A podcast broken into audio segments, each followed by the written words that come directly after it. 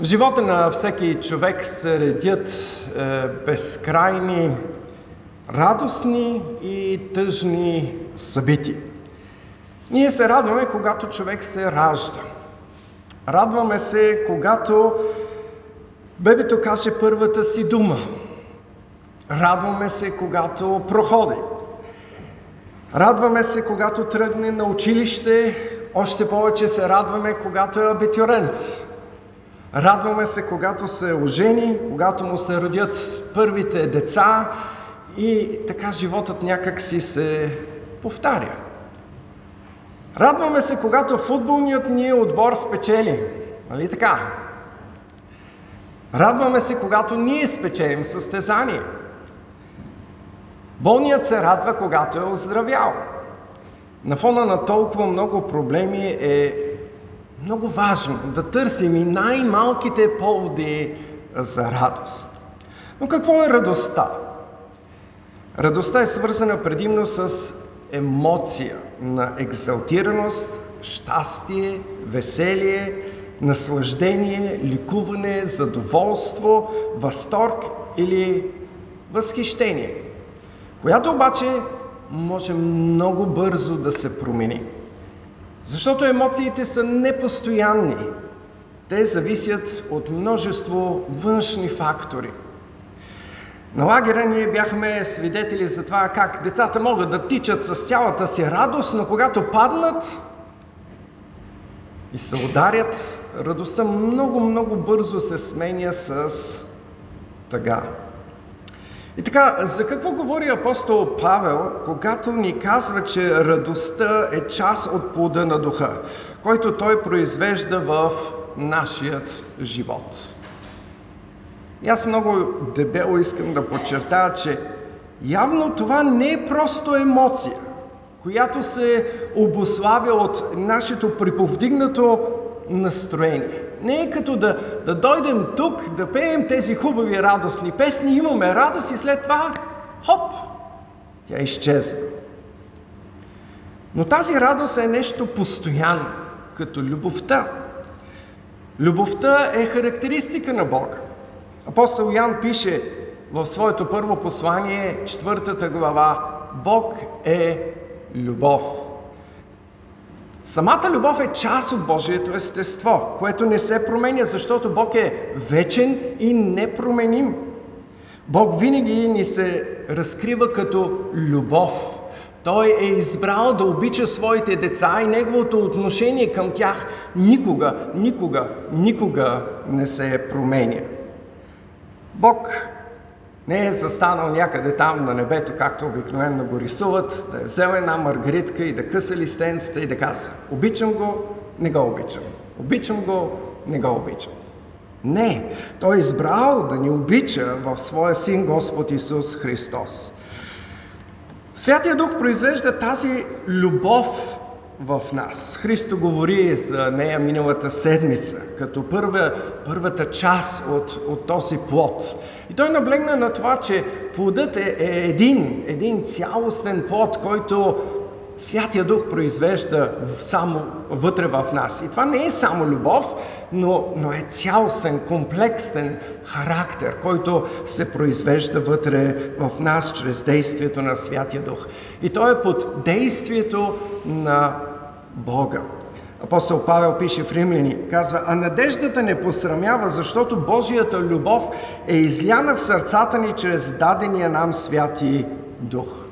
Самото присъствие на духа в живота е тази причина ние да чувстваме Божията любов, както и да можем ние да обичаме. По същият начин действието на Святия Дух в нашия живот произвежда радост. Отново искам да повторя, че не става въпрос за емоция. Емоция, която може много бързо да се промени. Не винаги ние ще се чувстваме приповдигнато или екзалтирано, но нашето взаимоотношение с Бога винаги ще ни носи радост. Нашето взаимоотношение с Бога винаги ще ни носи радост. Ние ще изпитваме доволство, защото ще знаем, че сме простени, ще му се радваме, ще се радваме да му угаждаме, да слушаме Словото му, както и да му изказваме своята дълбока и искрена благодарност. Нека сега да се спрем на всяка една от тези причини за нашата радост по-отдел. На първо място, радостта в живота на вярващия е в резултат от Божията прошка. Когато Святия Дух идва в живота на човека, той го новоражда. И тогава човек осъзнава своето окаяно състояние в греха. Вие си спомняте притчата на Господ Исус Христос за бирника и фарисея, които се молиха в храма. Спомняте си как бирника се биеше в гърдите, не смееше да повдигне очите си нагоре. И се молеше, Боже, бъди милостив към мене грешник. Исус ни казва, че той си отиде оправдан и възрадван. Джон Банян в своята алегория Пътешественик аз съм я препоръчвал неведнъж тази книга и отново искам да ви я препоръчам, да можете да си я прочетете. Да описва как християн тръгва от град погибело, защото на плещите му тегне един огромен товар. И колкото повече минава времето, този товар го притиска все повече и повече. И той иска да се освободи от него. Но не може. Нищо не може да му помогне да се освободи от този товар, докато най-после той стига пред кръста и там изведнъж товарът сам пада и се свлича по надолнището и никога, никога той повече не го вижда. Неописуема е радостта на християн от Божията милост. Неописуема е радостта на всеки грешник, който е преживял Божията прошка и освобождение от товар на греха и Божият гняв. Джон Банян има още една много интересна книга, тя се нарича Духовната война. В нея, в тази алегория, той описва града душа, който е завладян от Сатанаил – и как Божия син Емануил идва за да освободи и спечелва битката за града душа. Той описва също покаянието на ръководителите на град душа. Те идват пред Божия син Емануил, за да получат своята присъда, защото са се разбунтували и са приели владичеството на Сатанил. Искам да ви предавам един много кратък диалог, за да можете да разберете дълбочината на покаянието на душа. Вие ли сте тези, които позволихте да бъдете осквернени от Сатанаил? Попита той пленените съвест, княз разбиране и княз твърда воля. Ние си позволихме още повече, Господи. Избрахме го за владетел по собствено желание. Щяхте ли да сте доволни да живеете под неговото иго цял живот? Да, Господи, защото Неговите закони бяха приятни за нашата път и ние станахме чужди за друго блаженство. И когато дойдох да ви спася от Него, нима искрено желаехте да не победя?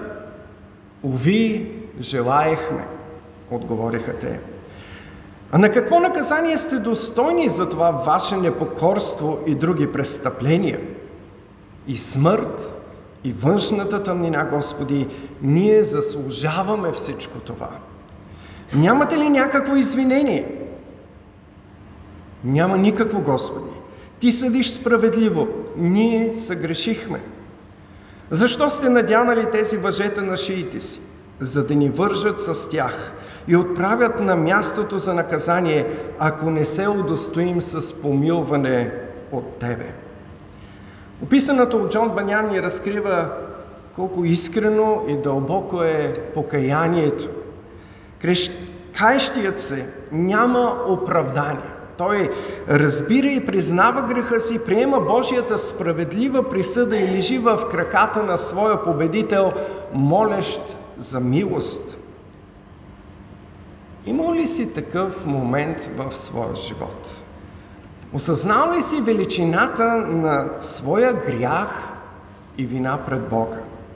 Скърбил ли си за своя бунт и непокорство? Ако не си, то може би никога не си изпитал искрено и дълбоко покаяние. Само тези, които са ожилени от Святия Дух, могат да разберат, оценят и се възрадват на милостта, показана към тях. Унинието и скръпта на града душа е заменено от радостни възгласи, когато получават новината за Божията милост, Панян описва. О, радостна вест, блага вест, чудна вест, за добро и голяма радост за бедната душа.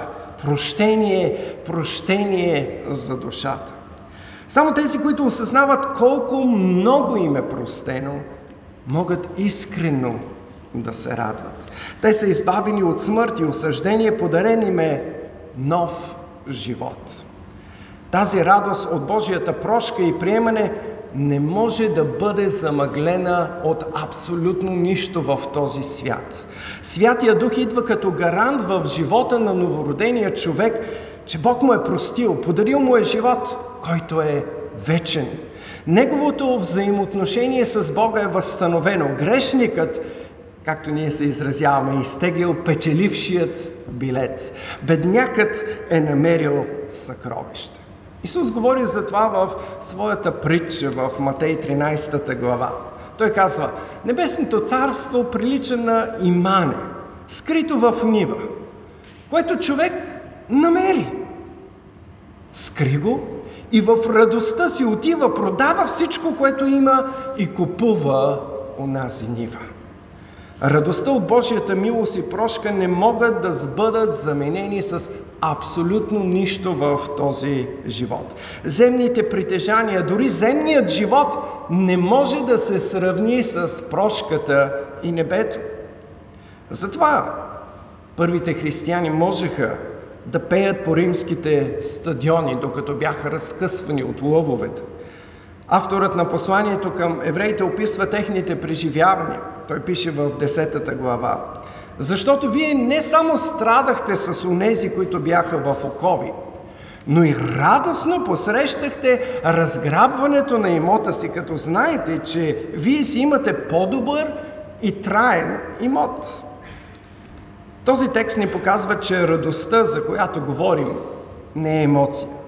Защото никой не може да гледа как му отнемат живота или как му разграбват имота и да се радва. Тази радост е различна. Това е вътрешно съзнание, че принадлежиш на Бога, че животът ти е скрит в Христос. Ако нямате прилив на въодушевление или екзалтация от самото страдание, значи сте нормален. Това не означава, че нямате радост, защото вие продължавате да сте простен, изкупен и принадлежащ на Христос. Така реагираха и апостолите, когато се появи опозицията. Те бяха събрани заедно, охванати в Сенедриона, разпитани, крайна сметка бичувани. И Лука описва в Деяния 5 глава. А те си отидоха от Синедриона радостни, че бяха удостоени да претърпят опозоряване за Исусовото име. Със сигурност бичуването беше реално и болката беше реална. Но те изпитваха вътрешна радост, че са страдали за Исусовото име.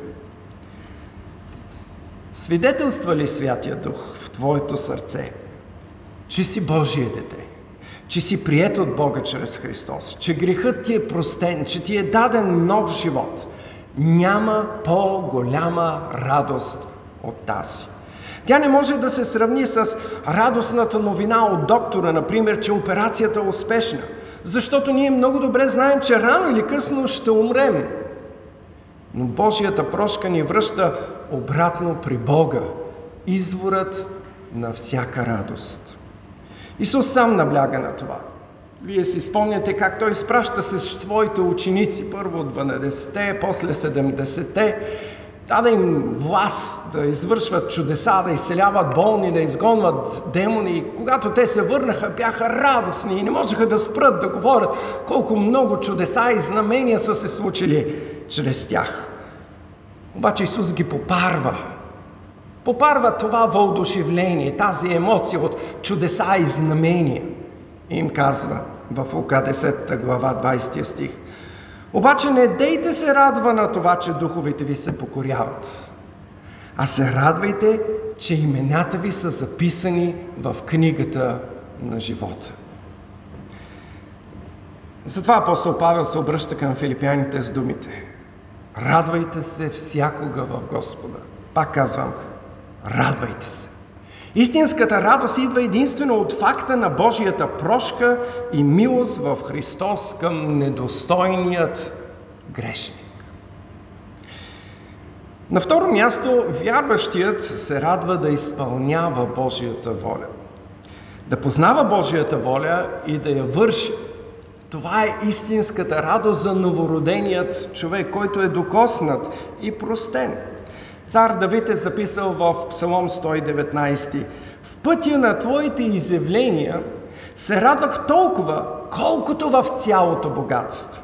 За правилата ти ще размишлявам и твоите пътища ще зачитам. В наредбите си ще се наслаждавам. Няма да забравя твоят закон. Това е новата реалност за истинският вярващ. Радост е за него да слуша Божието Слово и да го живее. То е истинската наслада. Така възкликва още древния пророк Еремия. Той казва, като намерих Твоите думи, изядох ги. И Твоето Слово ми беше радост и веселие на сърцето. Именно спазването на Божиите заповеди става източник за радост на християнина. Когато ние живеем свят живот, това е нещото, което прави радостта ни пълна. Исус каза на своите ученици в Йоан 15 глава, ако пазите моите заповеди, ще пребъдвате в любовта ми, както и аз опазих заповедите на Отца си и пребъдвам в Неговата любов. Това ви говорих, за да бъде моята радост във вас и вашата радост да стане пълна. Исус ни дава своята радост, за да може тази радост да стане основен мотив, за да можем ние да живеем праведно и да спазваме Божиите заповеди. Ние не искаме да нареняваме нито себе си, нито да наскърбяваме Божия дух. Именно заради това се радваме, когато живеем свят живот. А апостол Ян пише, и това ви пишем. Тоест Божието Слово ни е дадено, за да бъде пълна вашата радост. Това е една от основните радости в живота на новороденият човек. Той се радва да расте в познаването на Бога, да се моли, да участва в събрания с други християни, да изучава Библията, да ходи на църква, да се покланя на Бога. Всички тези дейности му доставят радост и удоволствие. Псалмопевецът казва в 122 псалом Зарадвах се, когато ми рекоха да отидем в дома Господен. Още по-голяма радост вярващият изпитва, когато устоява на изпитанията и стои верен за своят Спасител. Радва се на всяка победа над греха. Ако преди е рубувал на плата, сега той слугува на Господ Исус и се стреми към благочестие. И това е което му носи удоволствие и радост. Затова в посланието си Яков може да каже Считайте го за голяма радост, братя, когато паднете в разни изпитни. Когато вярващият устои и чрез Божията сила излезе от изпитанието верен, той се радва. И вярата му става твърда и непоклатима. Няма по-голяма радост от това да бъдеш верен на Исус. За тази промяна пише апостол Петър. Защото нашето възстановено взаимо, взаимоотношение с Бога е този източник на радост. Той казва – когато любите без да сте го видели, в когото като вярвате, без сега да го виждате, радвате се с неизказана и преславна радост, като получавате следствието на вярата си, спасението на душите си. Истина ли е това за нас днес? Радвате ли се да бъдете заедно в Божия дом? Изпитвате ли радост, когато четете Божието Слово или то е досада за вас? Радвате ли се да побеждавате греха? Ако преди сте крали, радвате ли се, когато устоите и не откраднете? Ако сте били зависими от порнографията, радвате ли се, радвате ли се, когато се въздържите и не отидете на съответната страница? Ако сте псували, радвате ли се, когато сте успели да задържите езика си зад зъбите? Всяка победа над греха ни носи радост. Да растем в святост е истинската радост за нас. Да бъдем угодни на Бога е радост. Да устояваме в изпитанията ни носи радост. Да познаваме Бога и да растем в послушание е радост за всеки вярващ. Днес ние се подготвяме да бъдем в Божието царство, което според думите на апостол Павел не е ядене и пиене, но правда, радост и мир в Святия Дух. На трето място искам да отбележа, че вярващият се радва да служи на Бога. Служението пред Бога също носи радост и удоволствие на вярващия да споделяш благовестието и да видиш как Бог променя живота на друг човек е огромна радост. Няма по-голяма радост от това да видиш как един грешник се кае. Исус ни дава три притчи, за да може да отбележи тази радост, която настъпва на небето, в сърцето на вярващия и в сърцето на каещия се. Ние в нашия ответен прочит прочетахме първите две. Първата беше за един пастир, който има 100 овце, загубил е едната от тях и какво прави? Остави 99-та и тръгва по бърдата и хълмовете, за да търси тази, която е загубена. И когато я намери с радост, я слага на раменете си, връща се обратно и казва на съседите си, радвайте се с мене. Исус обощава и казва, че на небето ще има повече радост за един грешник, който се кае, отколкото за 99 праведници, които нямат нужда от покаяние. Втората е за жена, която има 10 драхми. Една от тях е загубена. Тя запаля светилото, започва да я търси, помита къщата и отново я намира. И тогава се радва. И отново излиза при съседите и казва, радвайте се заедно с мене. Исус заключава и казва, също така казвам ви, има радост пред Божиите ангели за един грешник, който се кае. Третата притча е притчата за блудния син. Вие всички много добре я знаете. Когато блудният син се връща обратно, бащата организира тържество, радост, празник. Защо? Казва, този мой син беше мъртъв и оживя. Изгубен бе и се намери. Небето се радва, когато грешникът се кае. Грешникът се радва, когато възстанови взаимоотношението си с Бога и получи Неговата безкрайна милост и благодат. Радост е и за този, който е свидетелство. Ние всички се радвахме, когато чухме как Бог е докоснал вера в Германия или когато Иван изповяда, че се е покаял и предал живота си на Христос. Служението на Бога и другите ни носи истинска радост. Дали ще дойдеш на лагер или ще служиш в дома за деца с увреждания, това е служение пред Бога, което ще ти донесе радост или удовлетворение. Може да попитате другата неделя Маша или Грейс или Еквеси. Попитайте го, какво е чувството да виждаш радостта, когато служиш? Да успееш да дойдеш на време на богослужение и да победиш желанието на тялото си да поспи още малко е също радостна победа. Да приветстваш хората дошли в църквата също ти доставя радост, както на теб, така и на тях. Да служим на Бога. Това е нещо, което ни доставя радост. Святия Дух ни нуди да служим, да работим и да се борим с неправдите в този свят. Твоето служение носи радост на цялата църква. На четвърто място, Последният аспект от християнския живот, в който Библията ясно е посочен, като даваш, носещ радост на християнина, е даването. Апостол Павел ни дава пример с даването на македонците. Той пише във 2 Коринтини 8 глава. Братя, известявам ви за Божията благодат, дадена на църквите в Македония. Макар и да търпят голямо отеснение. Забележете с положението, в което те се намират. Те не са в някакво спокойствие, не се радват на спокоен живот. Как са? В отеснение. Макар и да търпят голямо отеснение, пак великата им радост, и забележете контраста, и дълбоката им беднотия. Великата им радост и дълбоката беднотия. Двете вървят заедно. Дадоха повод да преизобилства богатството на тяхната щедрост.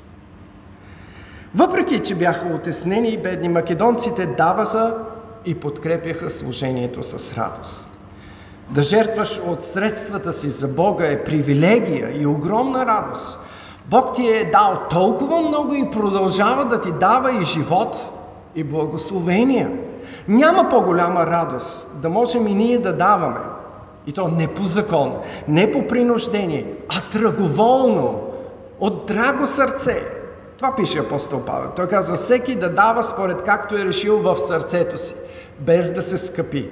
Не от принуждение, защото Бог обича онзи, който дава на драго сърце.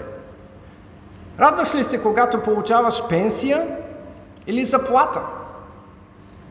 С още по-голяма радост трябва да може да отделяш от приходите си за Бога и да подкрепяш служението на благовестието. Така заедно видяхме, че радостта е плод на Святия Дух, който Той изработва в нас благодарение на Божията милост, която ни е дадена в Исус Христос, чрез когото ние сме простени и приети. За нас е радост да познаваме Бога, да Му служим, понеже сме уверени в Неговата вечна любов и грижа. Радваме се да можем да дадем от времето си, средствата си, труда си, за да може Божието име да бъде прославено. Нека Бог да ни благослови и изпълва сърцата ни именно с тази радост. Нека да се помолим.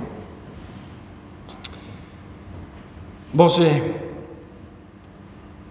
всичко е от Тебе, чрез Тебе и за Тебе. Ти си източника на нашата радост. Благодарим Ти, че Ти си ни призовал този свят и Твоя дух ни е довел при носете на Христос, при кръста Му, за да можем да получим милостта и прошката, да бъде нашия живот преобърнат, за да можем днес да се радваме да идваме пред Тебе, да Те хвалим, да се наслаждаваме на Словото Ти, да можем да се наслаждаваме, да служим на Тебе един на друг. Благодарим Ти за тази радост и привилегия. И ако Боже Ти допуснеш скърби, трудности, проблеми в живота ни, не позволявай и те да замъглят сигурността на тази радост, защото тя идва винаги винаги единствено и само от Тебе. Амин.